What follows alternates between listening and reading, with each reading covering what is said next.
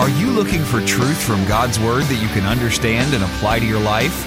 You'll find it today on Make It Clear with Dr. Stan Ponz, Bible teacher and president of Florida Bible College in beautiful Orlando. Listen now as Stan makes it clear.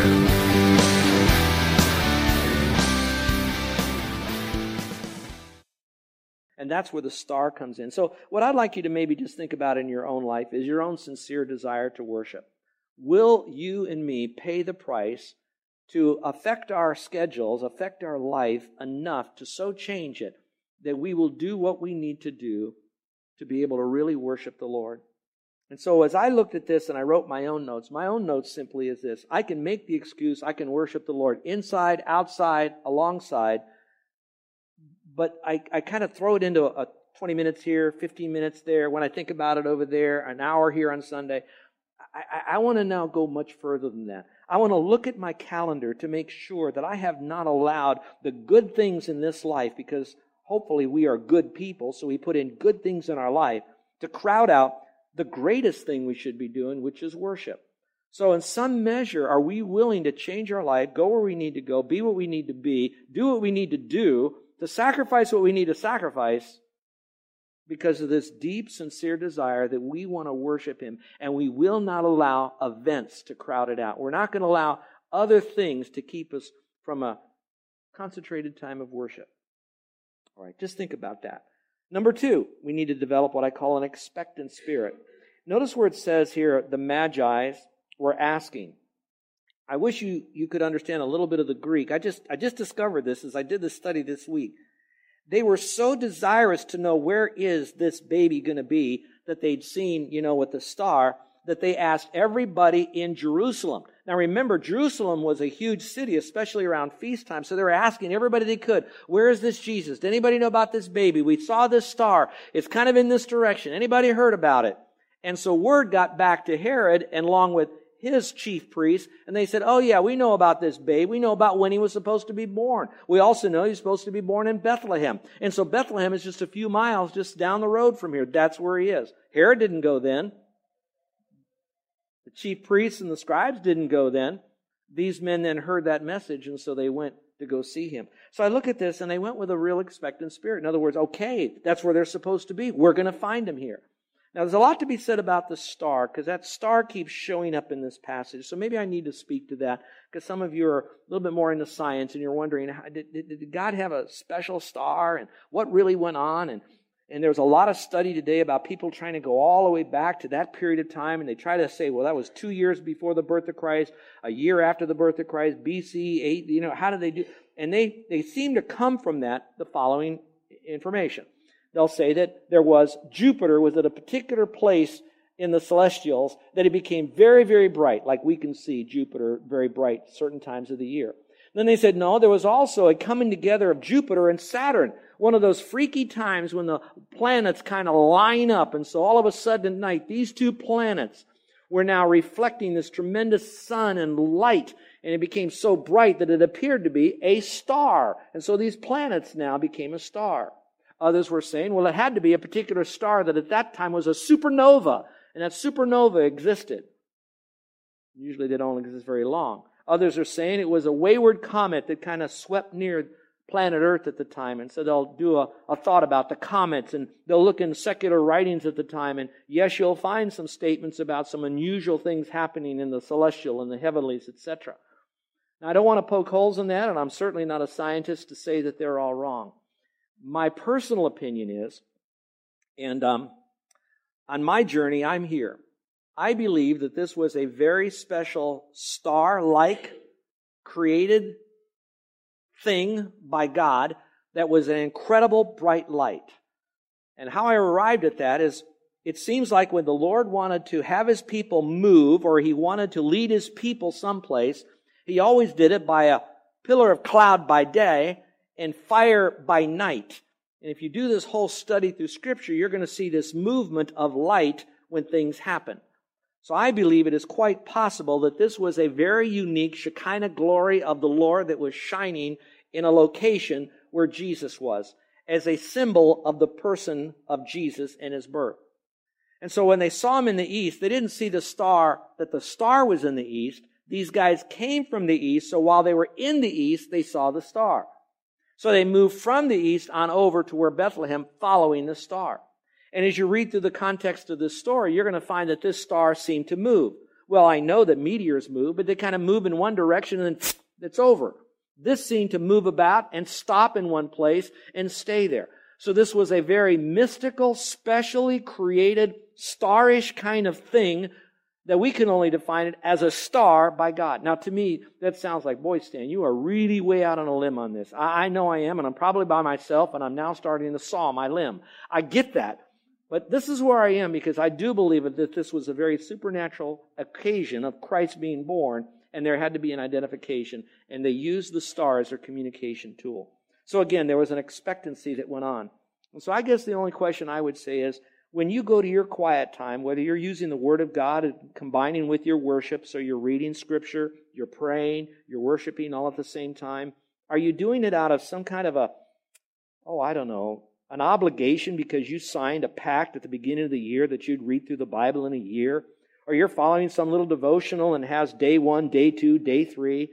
Or are you coming to this, and those are all mechanical ways that are helpful, but you're not doing it because you've got to fulfill an obligation. You're coming because you are expecting an intimate time with the Lord, that everything else doesn't matter, but that moment that you're going to have with Him, to ascribe to Him His worthship and from that, you're going to experience, again, the revelation of His Word, of the greatness of God in your life, and that no matter what happens, you know, again, He is large and in charge. And don't go away with the cliches, but do go away with the theology, and that He loves you.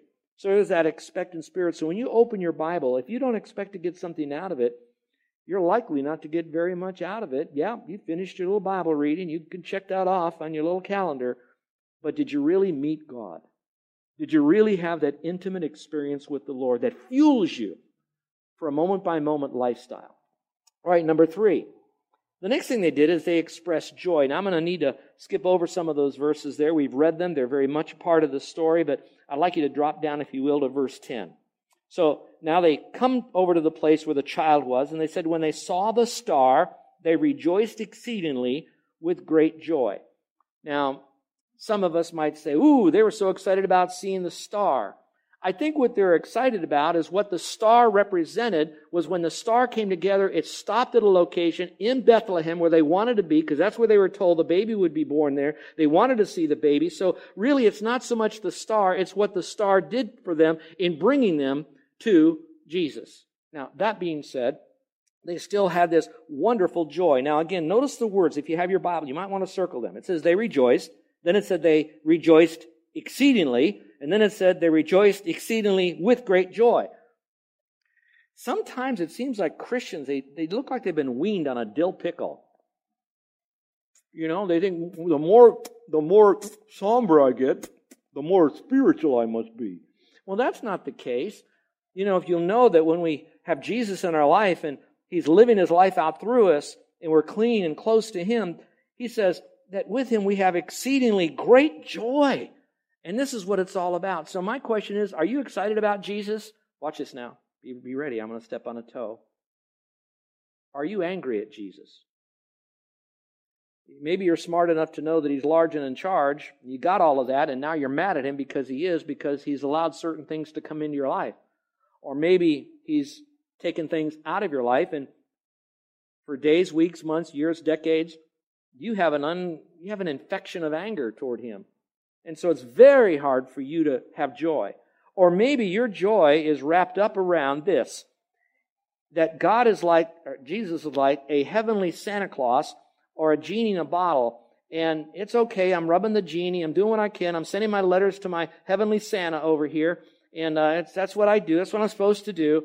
And when he answers my request the way I want it, he gives me what I want, like rubbing the bottle for the genie to pop out, then I have exceedingly joy. Instead of just saying, you know what, my joy just comes from him being him. I'm full of joy because he is who he is. My joy comes from because he loves me the way I am, even when I blow it. I love him because he expresses his grace to me in so many different ways. I'm so grateful for his mercy because I don't deserve anything. And I certainly deserve a lot worse than what I get. I just want to thank the Lord that He is who He is, and I'm not going to try to compartmentalize Him in certain areas. And this takes a very big man, a very, very big woman, a very mature person to simply say, Lord, you have the right to do anything with my life because you bought me on the cross. And so now I have all that joy, so I can have that exceedingly that exceeding joy. So now it's not so much about the star, but it is about the things that might bring us to the star, to Jesus. Let's look at number four, though, and that is that we need to decide to humble ourselves. Go into the rest of verse 11, and here's what you read. It says, After coming into the house, again, that's letting you know they're out of the stable now, they're in a house, they saw the child with Mary. I don't want to make a big mountain out of a molehill here, but I do think it's important that you're shifting now from the emphasis being Mary to now child comes before Mary throughout the passages of the New Testament. So what is happening now, it's all about Jesus. It's not all about Jesus and Mary. It's not all about Mary and Jesus comes along for the ride. It's all about Jesus. So saw the child with Mary, indicating again she was a good mother taking care of the child. And then it says, and they fell to the ground. That's where you get the prostrate, where they're laying down, and then they worshiped him completely. And that's a humbling experience. May I ask you a personal question? When was the last time, just for the fun of it, that you actually knelt and prayed to the Lord? When did you really kneel? Just, just kneel. Okay. now, if you did, why did you do that? Was it because you were in a crisis and you really felt that uh, if you really humbled yourself, then God will do it more? So you kind of were beating yourself up by kneeling, showing more humility, therefore God will do more for me. So you're kind of doing it as a manipulation. Or maybe it was because some great spiritual mentor in your life you read that they knelt and you think, ooh, that's kind of cool. I'm going to be like them and I'll do it. Or when did you kneel because you felt like, I am so unworthy and worthy is the Lamb, Jesus Christ and I, I can't stand in his presence. I mean, he is so great, and I'm so nothing, so I'll kneel. And when you got on your knees, you started realizing I'm really nothing, nothing, nothing, and you laid down. Now, I am not telling you that this is how you have to do it outwardly. That's what these men did. I don't know their motives directly. I can only guess what they are from what I'm reading in Scripture. But I think I'm pretty right on when I can at least say these guys humbled themselves before the Lord. I think they humbled themselves even when they got into Jerusalem and they said, We don't know where this kid is. Anybody know? Uh, how often do you ever see a man asking for directions? All right? So they humbled themselves. So there was a humility about them. And I know we have the, the mental, I should be humble, I am humble, I see myself as humble, but are we really humble? That's my question. Is this humility really before Him? So just take a moment and take in the fact of humbling ourselves before the Lord. And number five, they did something else here. This is what seems to be said most. You don't hear a lot about them kneeling and all of that stuff, but it says, Then they opened their treasures, which basically meant that they kept it in a safe place, meaning these were things of value, so treasury, and they presented to him gifts of gold, frankincense, and myrrh. I don't have time to unpack those three other than you might want to know this. The gold was probably worth more than the frankincense, and the frankincense was worth more than the myrrh, and all that is saying is that whatever they had, the best that they had, they wanted to give it to the Lord. Now, here's the question. Most preachers will jump on this and say, hey, it's the end of the year. They gave gifts. Why don't you give gift to the church? That'd be nice, but that's really not what this is saying. So if I take it to the New Testament, if I'm going to worship him, I have to then find how do I worship him with a gift? What do I give Jesus? What do I give to him? What does he want from me if I'm going to worship him? Very simple. Those of you that have been with us on our journey through Romans, we learned right off in chapter 12. He says this that we present our bodies a living sacrifice, present like a gift, present once and for all. Our life, who we are. We present a clean heart. We give him ourself. And we're basically saying, Lord, whatever you want me to do, wherever you want me to go, whatever you want me to be, I am here to bring glory and honor to you. And the best way I can figure all that out is I want you to be the Lord of my life as a Christian, and I'm going to find out what you want me to do with my life by applying your word to my life. Now, that's the greatest gift that you can give him. So it's not that you have to give him your most expensive automobile, you got to dump all of your finances and investments. It just means that you're going to give all of yourself to him. You're presenting yourself to him. It may come with some money. It may come with some time. It may come with using the talents and abilities that God already gave you anyway, and the money that He already gave you anyway. Doesn't really matter, but that's coming with you. But God is not wanting you to give all this other stuff to Him while you still keep back your heart. He wants that which is the most important, which is all of us to Him.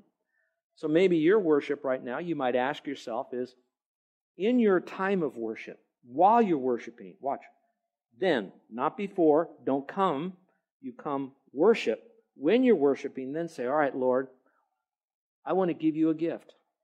And out of the treasuries of what you've given to me, what am I holding back? What can I give to you?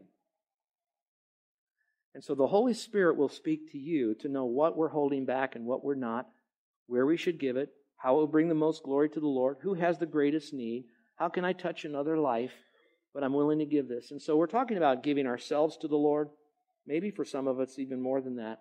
It's actually giving our life up for the Lord. All right, let's go to the um, last one, and that is um, it end with an obedient response. It says, after they did all of this, it says, and having been warned by God in a dream, God must have really had a, quite a relationship with these magi because he communicated to them beforehand. He put a star in front of them, and now he gave them a dream not to return to Herod, that diabolical, egomaniac, murderous barbarian. Don't return to him.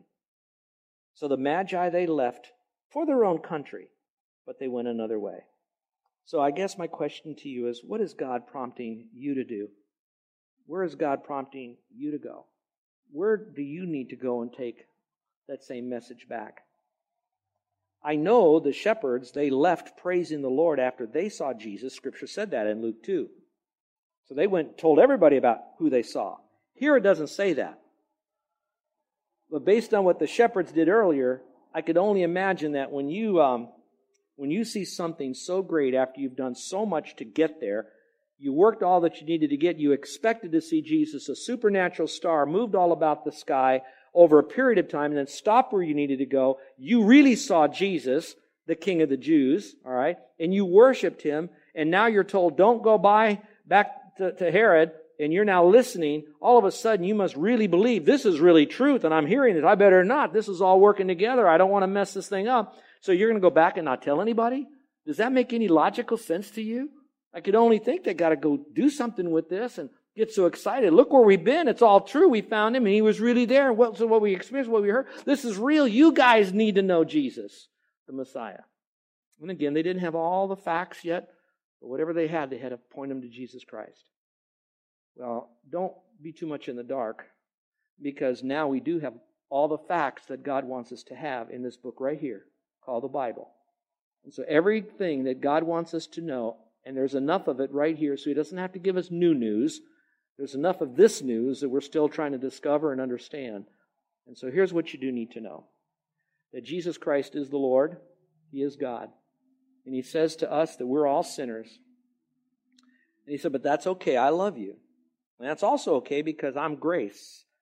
That's my that's who I am. That's my character, grace. I'm also mercy. And I'm going to dump all that on you because I love you but your sin has so much marred you, poisoned you, condemned you forever into a horrible place called hell, and there's a problem there. So he says, So what I'm going to do is I'm going to come as a little baby and I'm going to grow up and live my life and do some teaching. But I'm also going to go to the cross like I said I would. And then I'm going to die up there because when I die up there, I'm not just starting a new religion called Christianity, but what I'm doing when I'm dying, I'm taking all your sin on myself.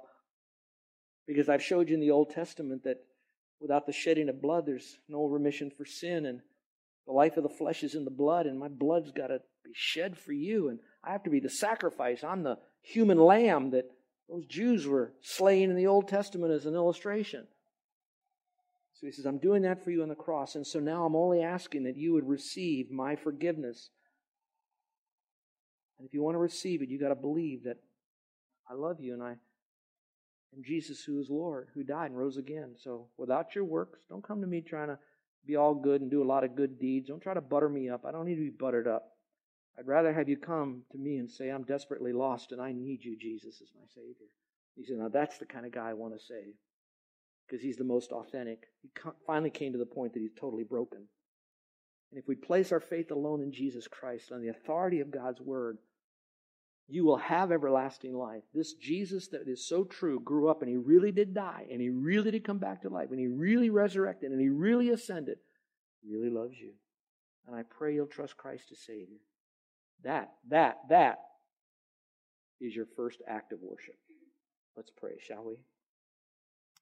With every head bowed and every eye closed and no one looking around, I want to give you a moment right now for you to worship the Lord. Those of you who are hearing my voice that have never placed their faith alone in Christ, believing that Jesus is God, never fully understanding that Jesus died on a cross, we, we, hear, we hear that. We might even accept that as some historical truth and might even be blown away by the fact that he resurrected again. That's hard to believe, but there's enough truth there to accept that. But now what you need to do is to say, that's enough. That's all you need to do is to trust him. Yes, you ought to be good. We all ought to be good. We ought to do religious things. We ought to worship Him. I get all of that.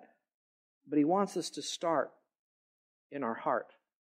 And that's why we have to believe in our heart that Jesus is Lord. And then in our heart and our mind, it's an inside job. We confess Jesus as our Savior now. We place our faith alone in Him and come not by works of righteousness, but by His grace.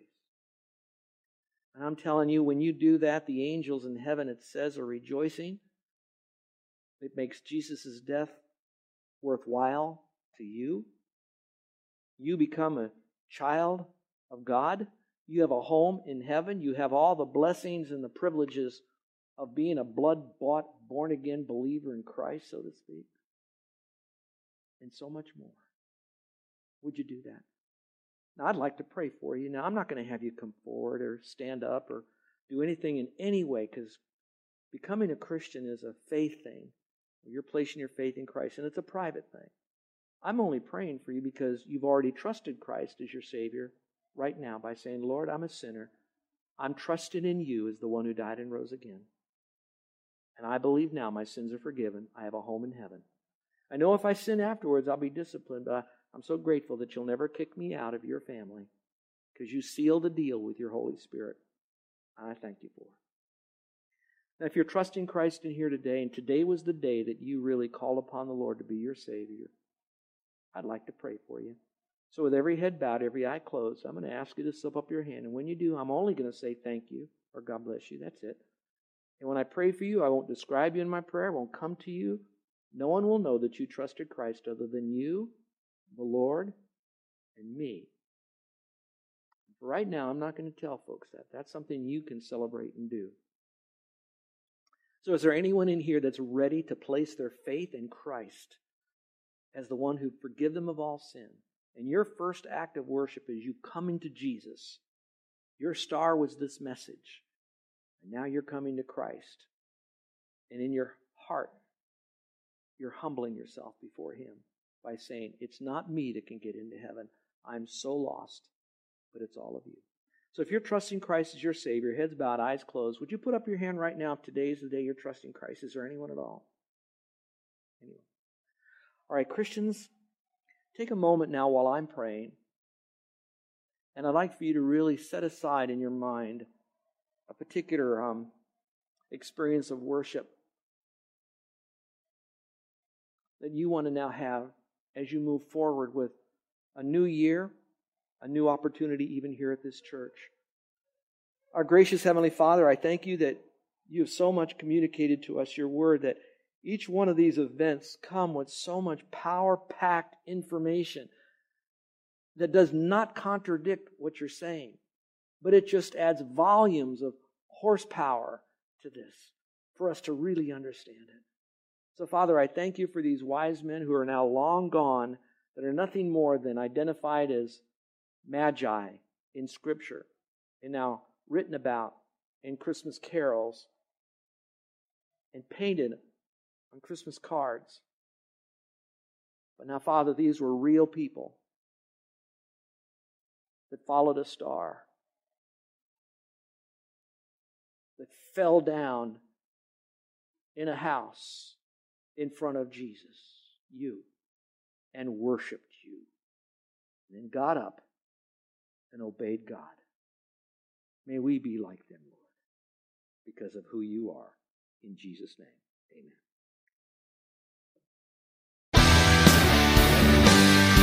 You're listening to Make It Clear with the teaching of Dr. Stan Ponz, founder of Make It Clear Ministries and president of Florida Bible College in beautiful Orlando, Florida. Make It Clear is dedicated to taking the Word of God with clarity into every person's world. It is the support of listeners like you who make the ministry of Make It Clear possible. You can provide your tax deductible gift to Make It Clear online by going to makeitclear.org or you can mail your gift to Make It Clear. P.O. Box 607901, Orlando, Florida 32860. Thank you for helping us make it clear. If you would like to have Dr. Ponz speak at your church or event, please send us an email at tellmemore at makeitclear.org. Thank you, and remember to make it clear.